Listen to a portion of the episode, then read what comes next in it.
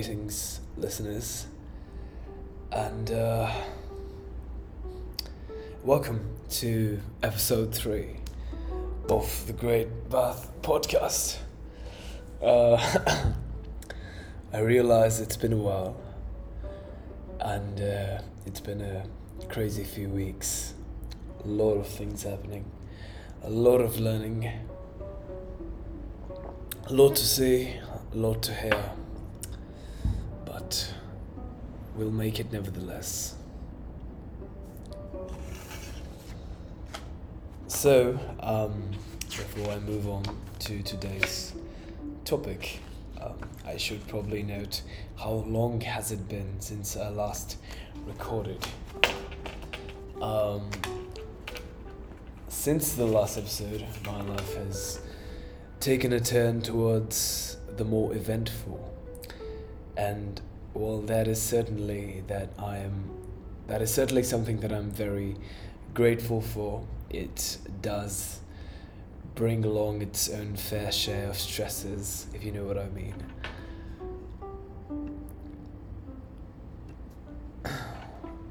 Regardless, whatever happens um, in my life, there is always one singular constant, which is physical training, and that is precisely what we will be talking about today. So, you know, buckle your butts in, um, grab yourself a drink, sit in a nice warm corner, and uh, let's get started. Yeah. So, um, I want you to really take a second and um, visualize your ideal self because I believe that training is all about um, attaining your own ideal potential self rather than uh, idealizing someone else. So, I've seen many people um, idolize other people, like, say, Arnold Schwarzenegger, or more recently, um, Christopher Bumstead. But um, even though I do see the benefit in having clear role models, um, I believe nothing else is more powerful than truly visualizing what you yourself want to be. So I want you to take 10 seconds and really really feel what would it be like to be the strongest, fastest, um, most powerful, most extravagant version of yourself. Just really take it in.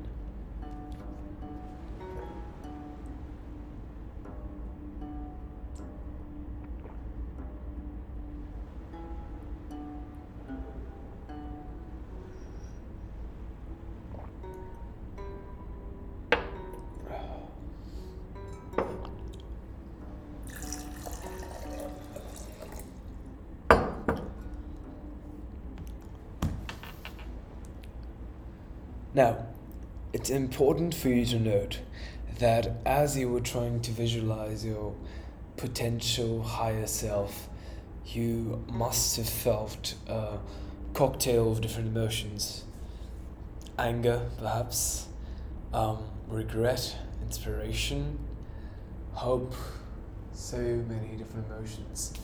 And I want you to remember each of them because they will all contribute to your journey in training. Before I start, um, I'd like to talk a little about my own history of training. Um, growing up, I was a pretty athletic kid, decently athletic.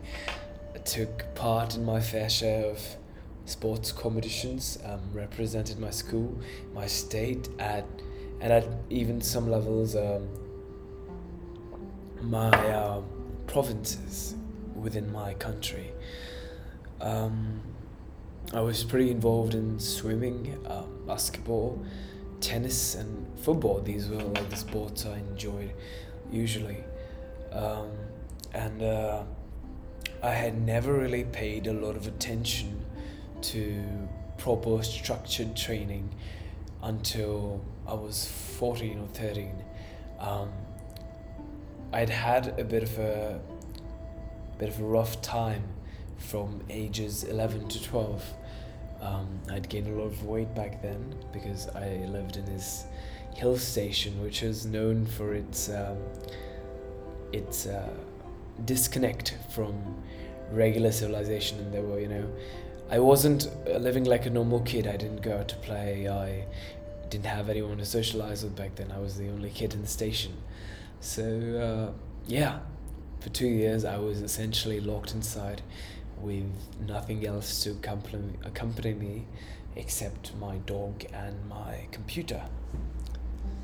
And I haven't gained a lot of weight, weight in those two years, which obviously led to a lot of shame and self hatred given how I had been athletic and, you know, just generally a very, very cool and popular kid before that, um, as in from ages 5 to 10.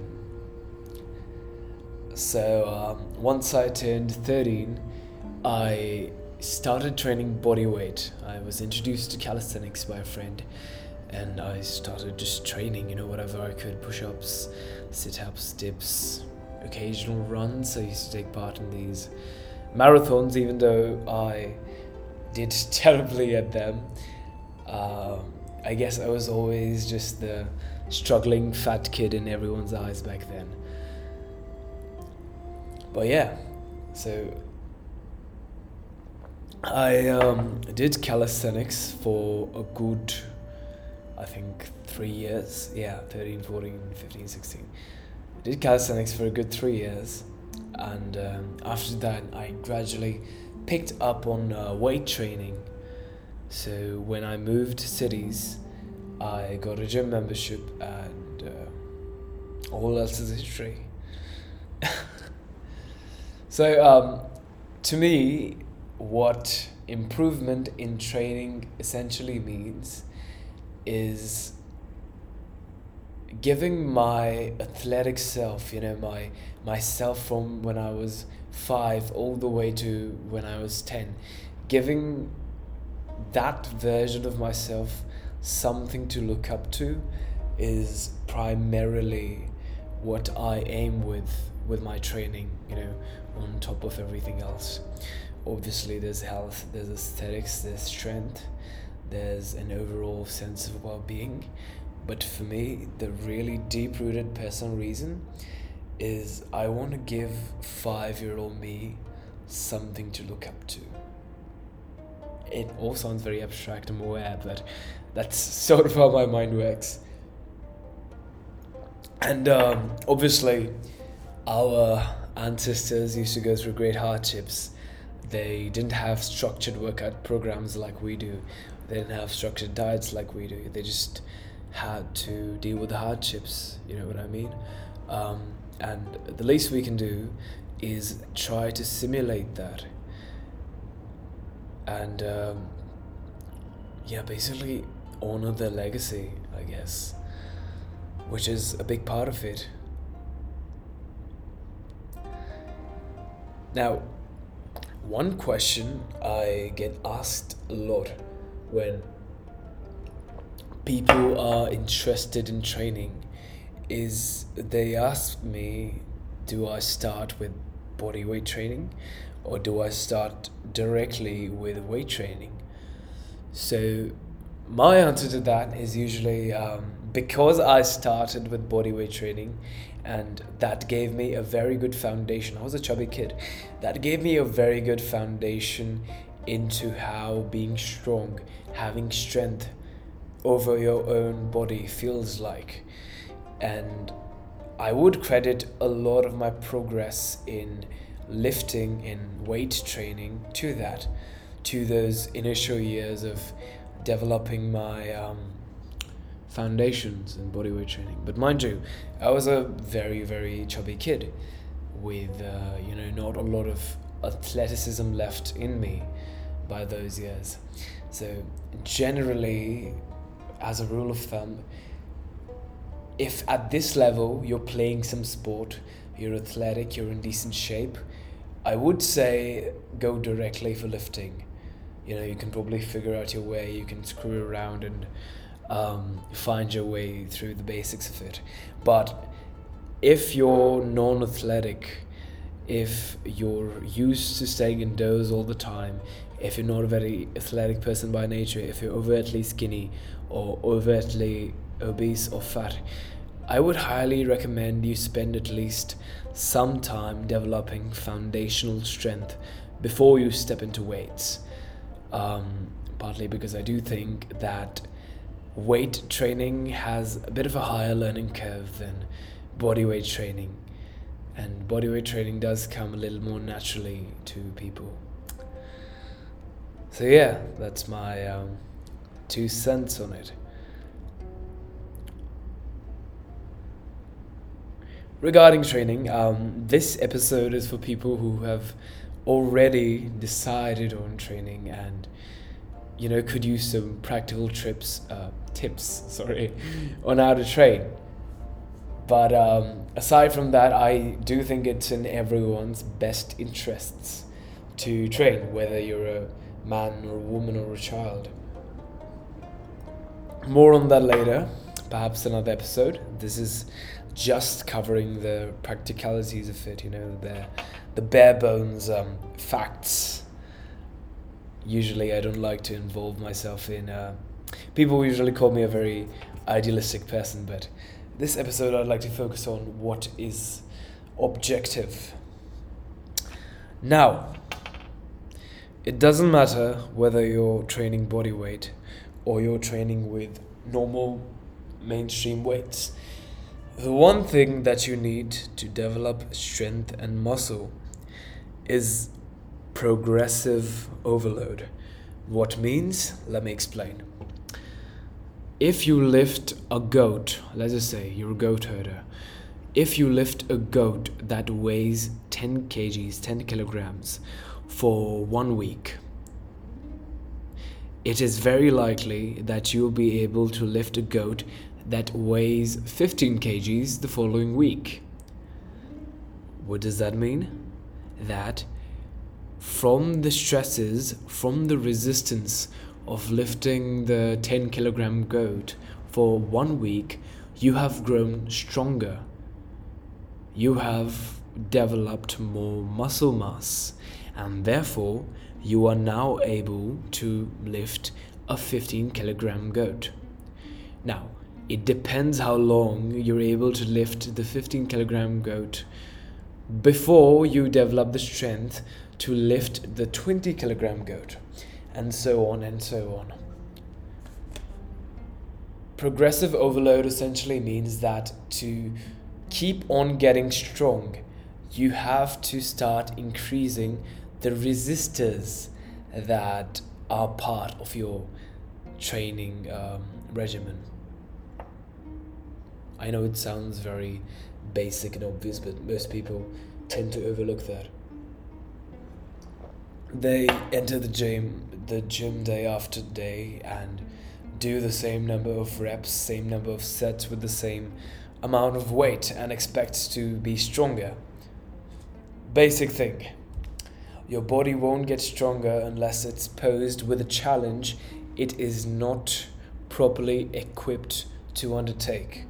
Only if it's not completely equipped to undertake the current challenge will it be able to overgrow its limits and develop.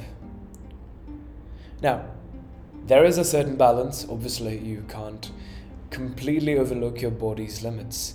There is a certain sweet spot between challenging your limits and uh, making sure you don't die under the weight and uh, I do believe that comes with experience.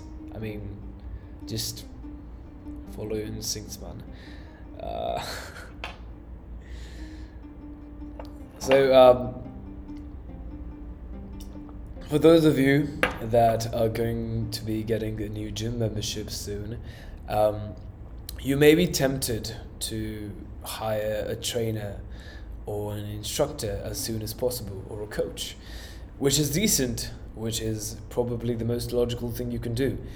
But um, personally, it is my opinion that the kind of trainer that you hire for yourself has a very big impact with how you view training as a whole.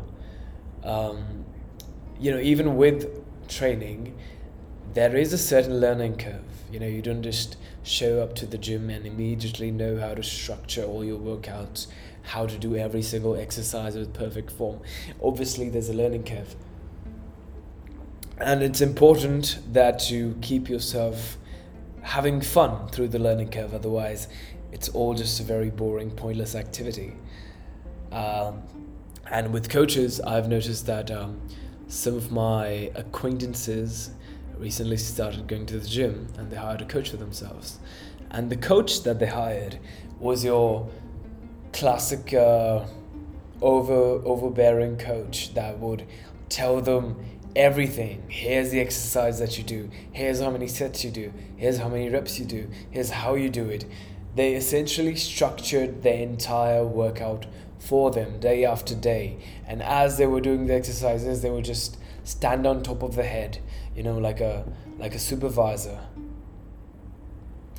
Now, for some people, that may have their own pros and cons. Some people like to be ordered around. Some people like to be told what to do all the time. But I believe that this is a this is a deterrent to truly being self-sufficient with your training. I see the advantages of having an instructor that can make sure you're performing your exercises safely and that you're performing the correct training routine and the correct forms of training. But um, I feel this uh, the safety net that a lot of modern gyms have with their trainers, where the trainer is telling you top to bottom everything. This is you this is what you do this is how you do it. And if you stray from this you know if you stray from this you're wrong.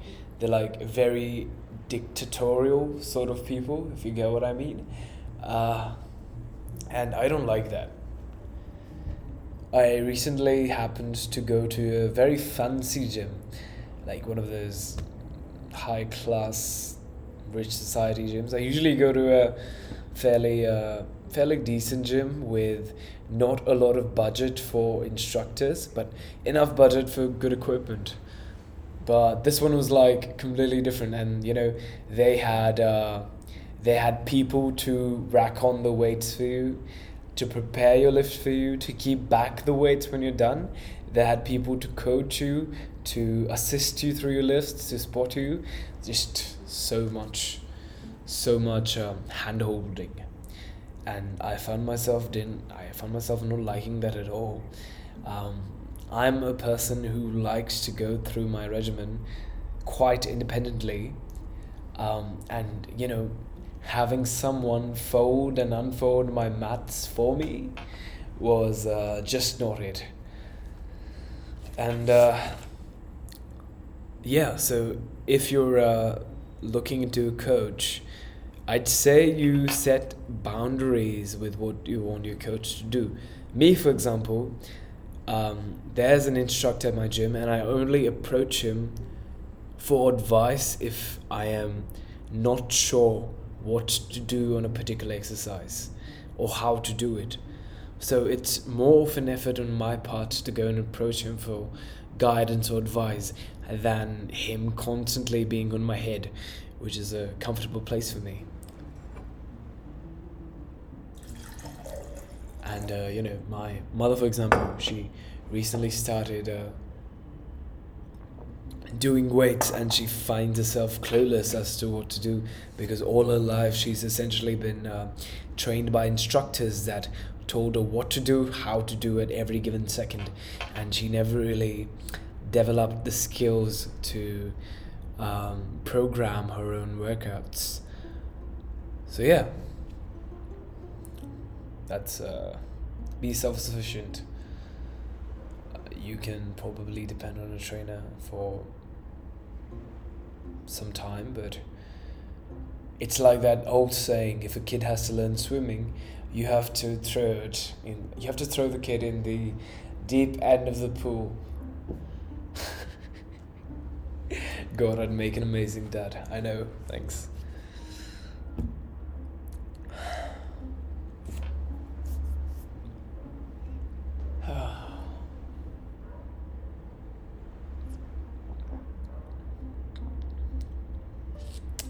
Now, I've already spoken in depth on why weight training is important for men. I mean, you are men, we are the divine protectors of this planet, the providers, the hunters. I mean, if we're not strong, who will be, right? Um, but women, women, weightlifting with women has long been a question mark, like a huge one, a big, blaring question mark on people's minds and faces. And uh, even my local gym instructor often says that women should not weight train because they end up getting bulky and they start looking like men.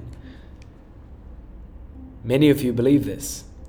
However, contrary to popular belief, I would greatly disagree. First things first, the main hormone that dictates muscle development is testosterone, you know, good old hard testosterone. And men have 17 times the testosterone that women do. What means? It means that men can build muscle a lot more faster and a lot more efficiently than women. Right women will probably not see a lot of gains in terms of muscle when weight training because of their lack of um, testosterone. And um, to be fair, you can probably overcome that effect with um, synthetic testosterone that a lot of female bodybuilders take. But I wouldn't recommend that for the very simple reason that it um, may wreck the harmony of your biology as a woman. And uh, you may not want that. I mean, given that there's transgenders running around who've um, converted their bodies into a dystopia with drugs and uh, their reproductive organs into ruins via surgery, which is a different thing, but saddening nonetheless. So, women, um, weight training won't make you bulky, and the number one wish I hear the most often when I ask women what they want out of their training is to quote unquote lose weight and tone up. Um, and I think weight training will help you achieve that. And um, firstly, I think I really want to address the fact that most people say they want to lose weight, while uh, what they should be saying is that they'll want to lose fat. Your weight has nothing to do with how you look or how you perform, but rather it is the um, the balance between fat and muscle in your body. So if you truly want to be healthy, you should probably say, I want to lose fat rather than losing weight. Weight has nothing to do with it. Lose fat, get at a healthy body fat percentage, which is uh, roughly around, I think, 20% for women and 15% for men. Um, and yeah, it's not that hard. So for women, weight training would have the benefits of um, making it easier for them to lose the fat because there will be um, a higher concentration of muscle in their bodies, though usually not visible muscle. The higher concentration of muscle would um, therefore make their metabolism faster, making it easier for them to lose weight. Uh, no, sorry, lose fat. Lose fat. Um, and women usually face this issue since their fat is a lot more distributed in their body and it's closer to to their skin, which makes it a little harder to lose than uh, men. So, women um, weight training will uh, not make you bulky. It won't make you look like Rambo. Um, as much as I wish it did. Uh, so you can go ahead and weight train as much as you want whilst you're retaining a healthy diet and healthy lifestyle. So I'd highly recommend it for women.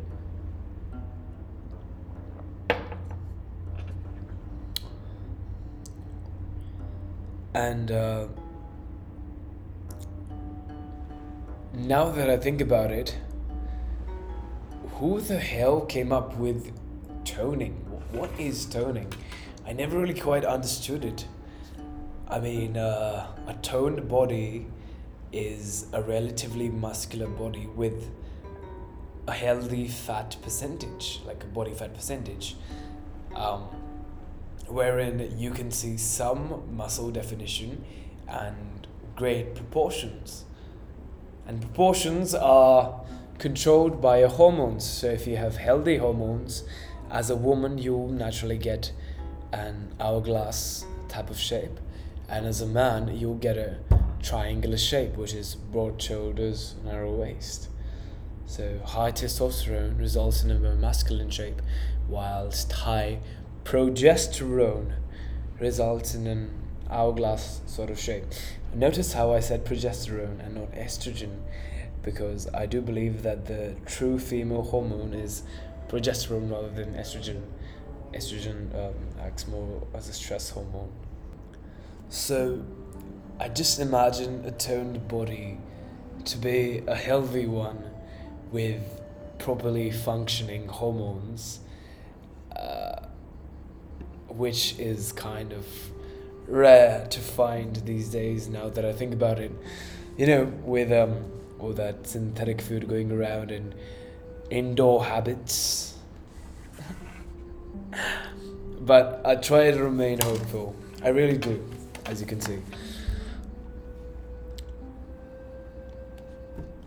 Now, for a little story about how muscle is built. Now, for me, muscle is. I treat it as one of my organs. If my heart gives me the strength to survive, I think my muscle along with my brain, of course, it gives me the strength to thrive one step ahead. And that um, building muscle is a lot like uh, keeping your organs intact, keeping them functioning. However, instead of just survival, it is going one step ahead and trying to dominate, trying to conquer, to thrive. And that is where muscle really comes in. Now,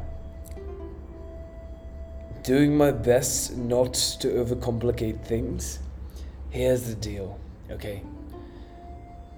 Muscle needs resistance to grow. Now, first step, you offer your body some resistance which is slightly greater than the resistance it already has the capability to handle. Now, let's say my body can handle 10 kgs, it has the capability to confidently handle 10 kgs. I have to offer it 15 or 20 kgs if I want muscle to grow.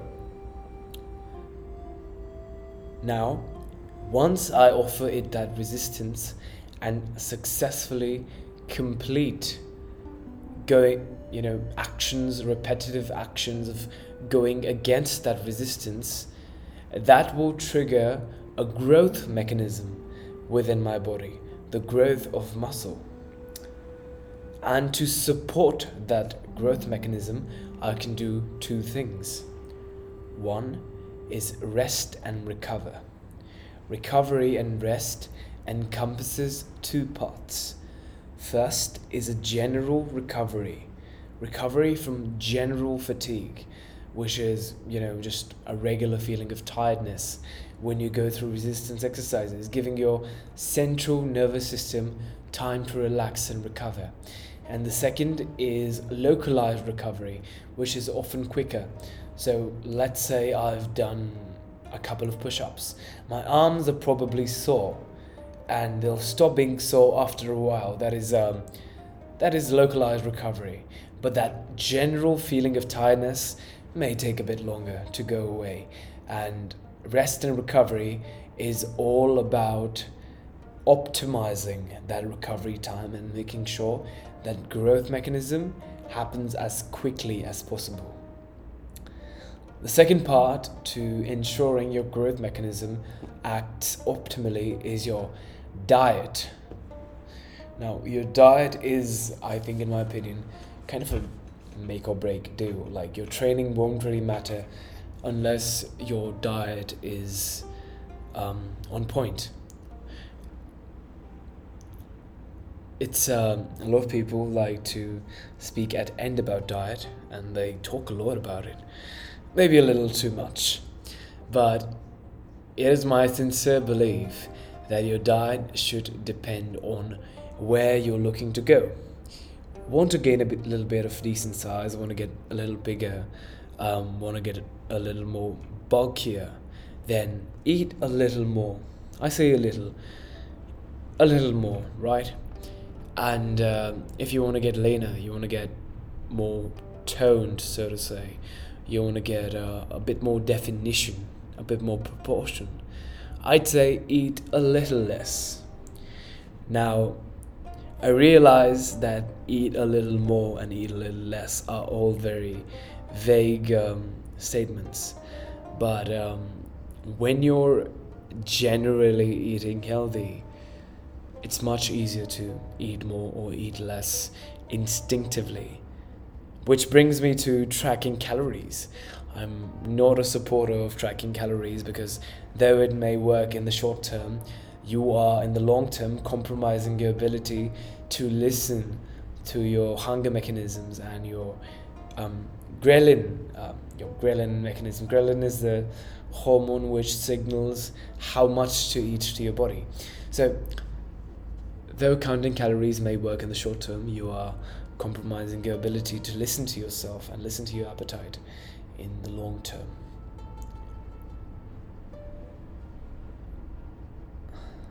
So, uh, yeah, eat well. I think most of us have a general idea of what eating well means, but um, if you don't, just in case, it's really sad if you don't, but just in case, just in case, okay. Eating well means It means eating whole foods, foods that are, you know, real, foods that have been directly attained from nature or attained from nature in the least processed way possible. So for me, that would be meat, lots of meat, um, organ meats, muscle meats, meat in general, fruits, vegetables, um, simple grains. And by simple grains, I mean grains that you can cultivate without the need of fancy machinery, or grains that don't require a lot of processing to cultivate. Uh, a good example is uh, hand pound rice or jasmine rice which you know requires the least processing. On the other hand, on the other hand, wheat requires lots of processing, lots of, you know, um, labor, energy, and lots of resources. So wheat is something I'm not a huge fan of. Um, but grain generally, I'm not a huge fan of. But when I do eat grain, it's usually rice. So least processed in terms of grain is your best friend. Otherwise, aim for no processed food at all. So for me, an ideal diet would look like um, meat, beef, mutton, chicken, organ meat, liver, kidney, heart, um, lots of eggs. God, I love eggs. I mean, I can't imagine eating anything else for breakfast. Have eggs, drink eggs raw, you know, drink the yolk, it's beautiful. Um, fruits, I love fruits, fruits of all kind. They're like fruits are essentially made to be eaten because they mimic meat, and meat is probably meat is objectively the best superfood that is available to us, and fruits mimic that. So, fruits are a definite. Um, vegetables can be fine if they're seasonal. I wouldn't recommend trying to go for vegetables that don't grow in your native land. Then it doesn't make sense at all. Um, uh, pretty much, yeah, meat, eggs, dairy. Dairy is a big one. I love dairy, yogurt, milk. However, make sure that you're drinking raw milk because the pasteurization process that most milk goes through destroys a lot of its nutritional properties. And uh, I realize getting raw milk is illegal in a lot of countries, but still, try your best. I think raw milk has definitively changed my life, really.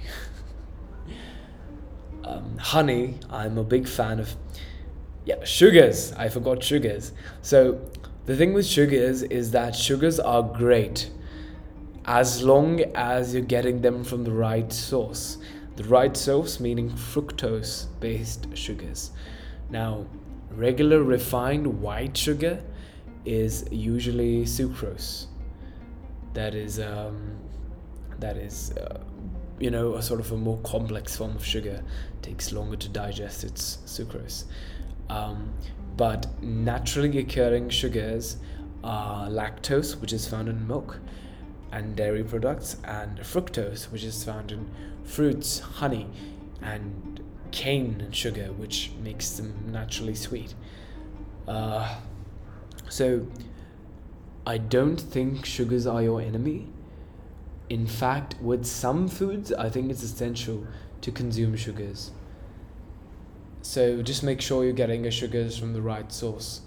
Um, I'm a big fan of honey.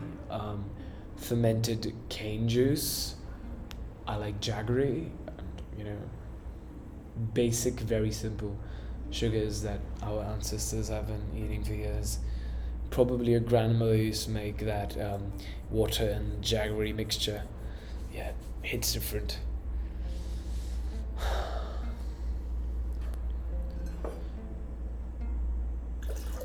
And uh, salt. I do believe salt is essential to our functioning as humans. But I don't like the taste of iodized salt. I think it frankly tastes disgusting, which is why I get sea salt. Sea salt is a lot better, makes me feel better, makes my food taste better. And uh, a normal everyday meal for me would, and you know, I try to cook most of my meals myself. A normal everyday meal for me would look like um, a bit of scrambled eggs in uh, ghee meat also cooked in ghee, bit of rice um, drizzled with olive oil and salt, with a side serving of either milk or yogurt, fermented yogurt, also called kefir in many countries. I like simple food. I don't like all these fancy preparations that you get in a lot of cultures, you know, with the heavy gravies and tomato based um, relishes and whatnot. Uh, yeah, I like simple food. I think it tastes the best. Just give me meat, eggs, and rice. I'll be happy. You know, I'm a simple man. So um, yeah. By the way, um, just so you know, soya is uh, soy is terrible for you. Stop eating it. I'm not gonna explain why. Just stop. It's heavily processed, goes through a thousand heat treatments. It's all meant to be eaten. Just stop. Stop. There's no good reason to it. Even if it's eaten natively in your country, um, just stop eating it. It's bad. Just, just like it's bad. Stop. It's uh wreaks havoc on your endocrinal system because it is essentially uh,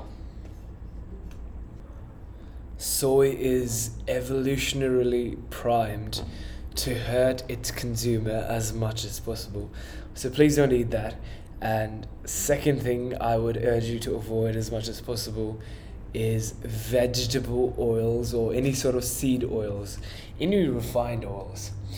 Um, I may sound like a like a little a dictator right now, telling you what to do and what not to do, but genuinely, seed oils and vegetable oils have been absolutely non-existent in our diets for the past they've only been existent for the past decade or so i'd say.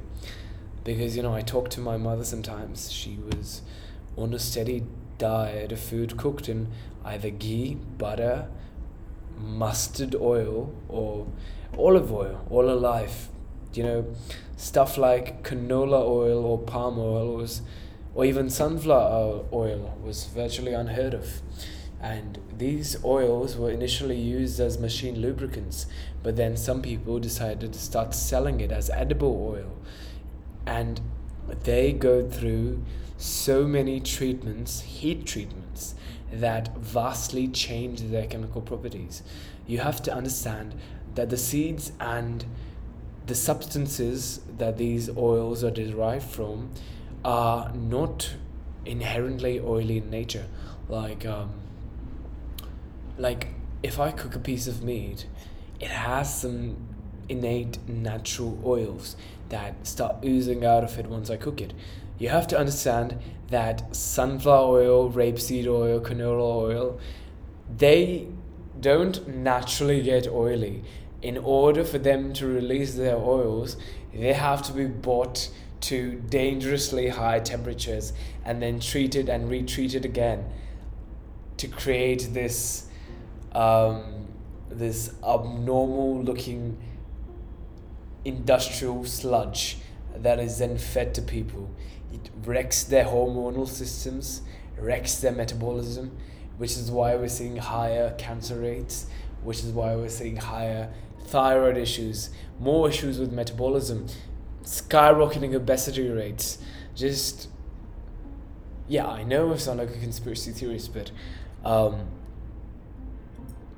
they're just bad for you and they make you feel terrible.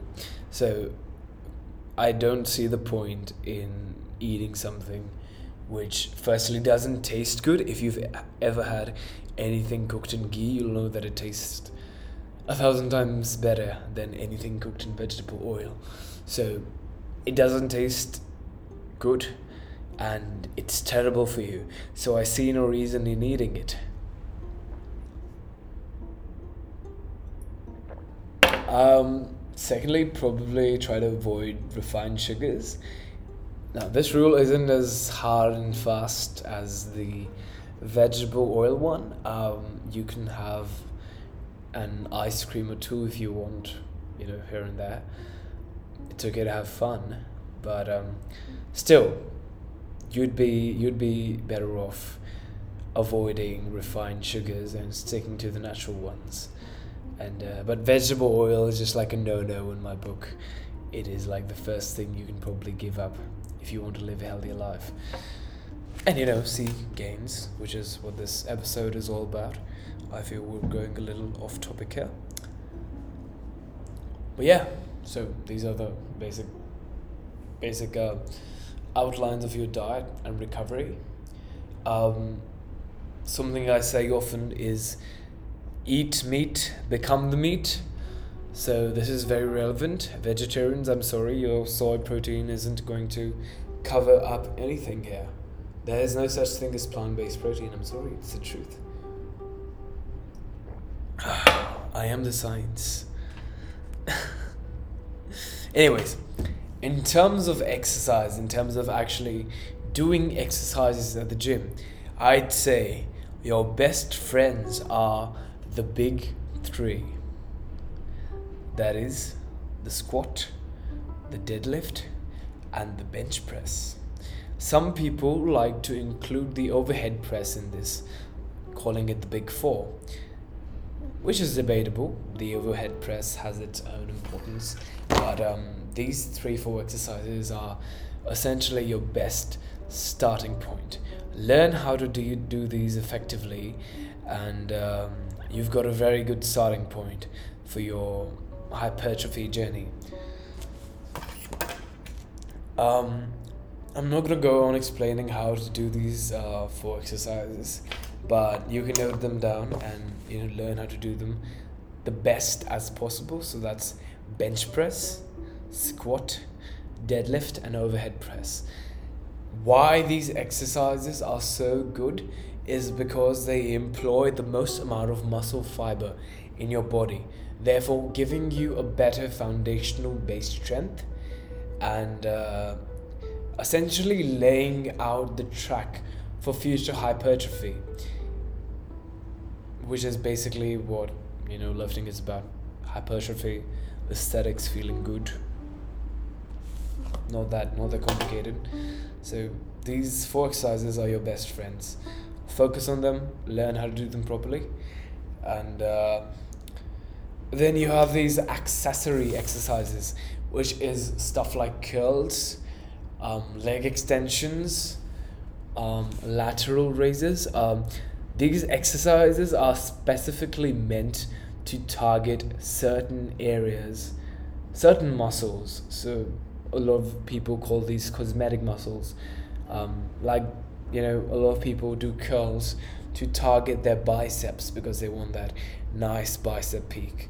Now, in my opinion, accessory exercises are great, they're very useful and they work, but they should not be given priority over your compound exercises because your compound exercises are a better long term investment in your lifting journey than accessory exercises. So, accessory exercises you should be only used when you develop when you when you feel like you're really lacking in a certain muscle group. Now, for me, for example, I have huge triceps. Like, my triceps stick out of my shirt, but my biceps are a little underwhelming. I mean, they're they're pretty good, but they're underwhelming when compared to my huge, you know, uh, the size of Texas triceps. So it's imperative for me to do a few bicep curls every time I hit the gym because that is the muscle group which is relatively lacking you know in my entire orchestra of muscles so yes you can do accessory exercises but do them very judiciously and be wise about how and when you do them now uh, coming to resting and stretching. Stretching is something probably all of us have taken for granted, even me. I'm going to admit I have taken stretching for granted so much over these past few years. I mean, stretching is arguably one of the most boring parts of working out if you discount cardio. Um, firstly, I'd like to comment that if you're training six, seven days a week, please stop. Um, you're not doing your body a favor. As I said, once you work out, the point of the workout is to trigger a growth mechanism. Now, for that growth mechanism to take place, you need to give your body time to rest and recover, which is when the actual growth will take place. So, the ideal would be at least two to four, I'd say maybe even three to four rest days per week. So if you're continuously training four, five, six days a week, please stop. If you're able to train six, seven days, five, six, seven days a week, then it's also very likely you are not training hard enough because if you were training hard enough if you had actually activated your you know your growth mechanism you'd probably not be able to work out for the second day in a row i know i'm not because when I go and work out and when it's really hard, proper intensity, full effort workout, I'm usually not able to get up the next day. So um, maybe keep that in mind if you're able to work out continuously seven days a week without any rest. You're probably not working out hard enough. So a good rule of thumb is to um, go harder each time you hit the gym. Put in more effort, more intensity which also plays into progressive overload, by the way. Progressive overload means more weight, more intensity. And a good way to really optimize your rest days, your recovery, is to stretch. Stretching allows your muscle fibers to loosen up and um, optimize their growth mechanisms and also giving you the added advantage of mobility and flexibility so you don't cramp up your leg while swimming like me. so, uh, a flexible and a strong person is a happy person. So, stretching is essential. There is no reason why you shouldn't do it, a host of reasons why you should do it.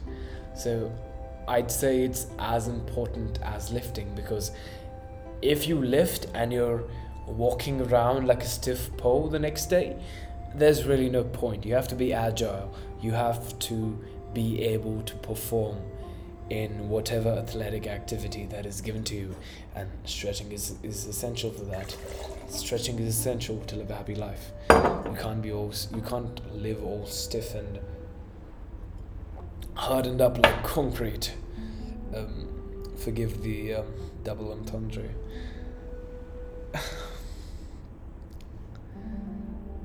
cardio. My God, we've finally reached that uh, much wretched part. Okay, I'm gonna keep this simple. Um, HIIT is a scam. Mid level cardio is decent. Jogging, cycling, decent. The best cardio you can probably do if your goal is to build muscle, is low intensity cardio. I'm talking walking or like, you know, um, a relaxing bike ride or swimming. So just stuff that is fun, playing a sport.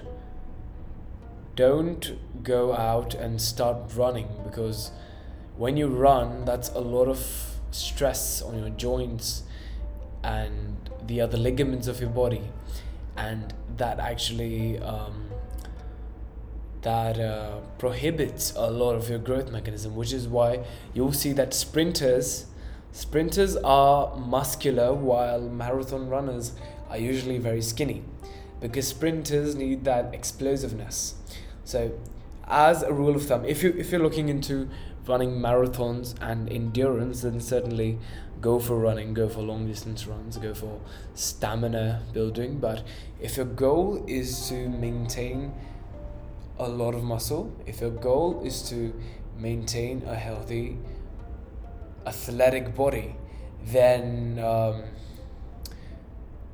doing unnatural cardio, and by unnatural cardio, I mean running for 20 kilometers on end, is not it because I am very sure none, no one in our human past deliberately wanted to run for 20 kilometers on end.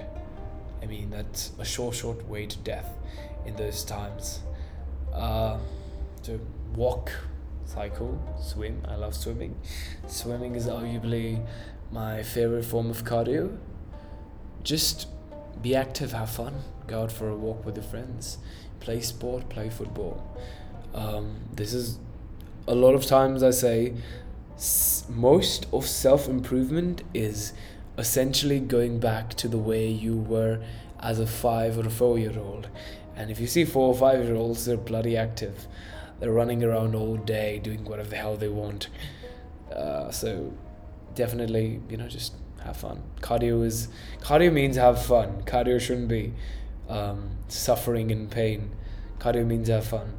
You can save the suffering and pain and anger for the weights. I I feel it's more well deserved there, because with weights you can you know like go to war like like you know I'm the man. The weights are my enemy.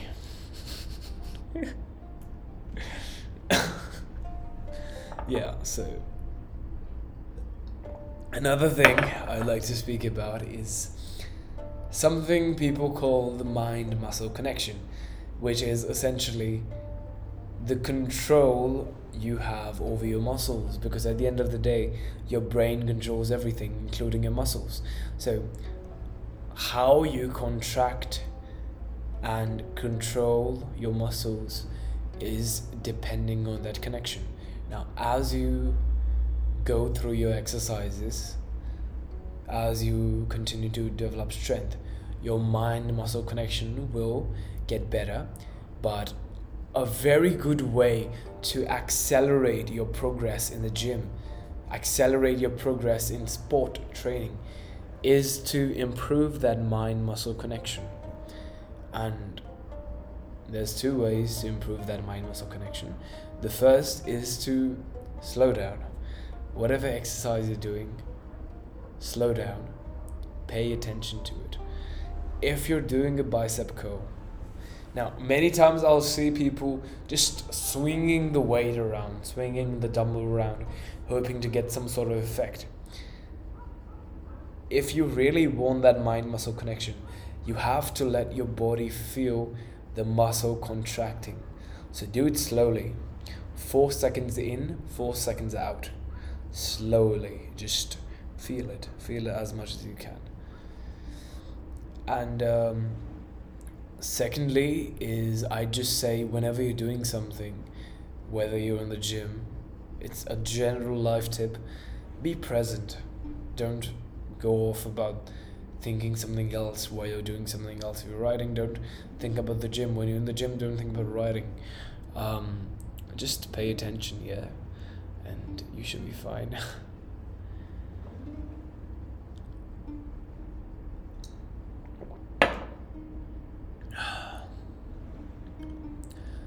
A lot of people are obsessed with calling me a gym bro.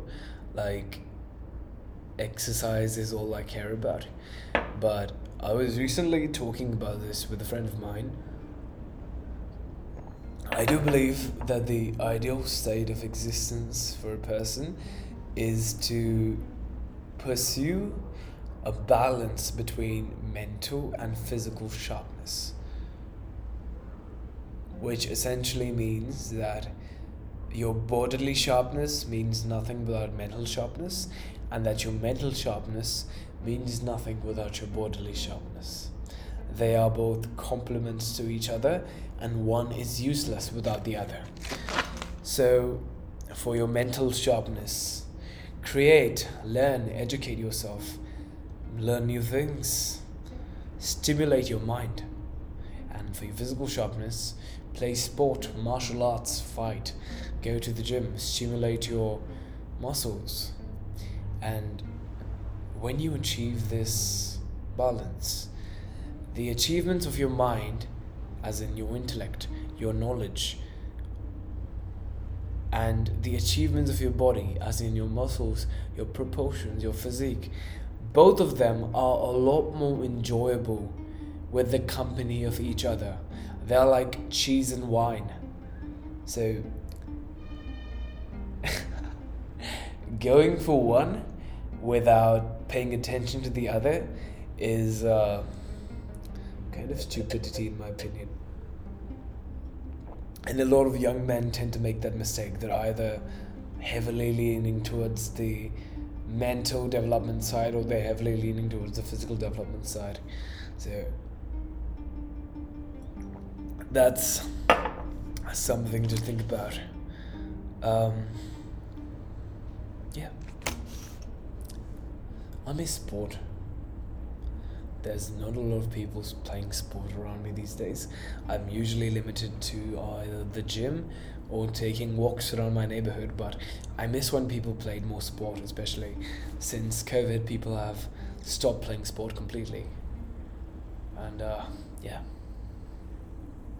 trust me when I say this though, lifting will change your life. Any form of exercise will. Um, I believe Mishima talked about this. He said uh, the tempering of the body will allow you to um, essentially control the corrosive effect of creation. Because whenever you create something Mishima was a writer he was a you know novelist. Whenever you create something it takes a little piece out of you. It takes a little piece out of your mind out of your body has a corrosive effect which is why a lot of authors and poets they die early. Because you know their creation takes away their spirit their power from them. When you're creating something you're essentially giving a piece of yourself to your creation.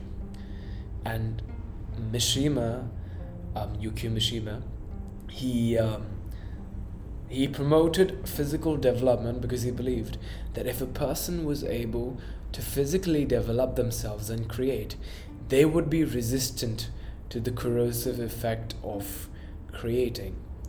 Because mind you, when you create, you're giving piece, a piece of yourself away. But when you're also engaging in the tempering of your physical frame, of your physical body, there is more of you. So you can give more of your pieces away and you can keep rebuilding it. It's it's a wonderful place of invincibility really. Um, yeah. So I think I've gotten my message across for tonight. I wish all of you the best of luck. Um, I hope you guys have a life as eventful as mine and uh, I have a feeling that we'll be talking a lot more very soon and on things that will be a little more stimulating and entertaining than uh, weightlifting. So, this is episode three of the Great Bath podcast wrapping up, and this is your very, very handsome host, charming also, humble also signing off. Good night.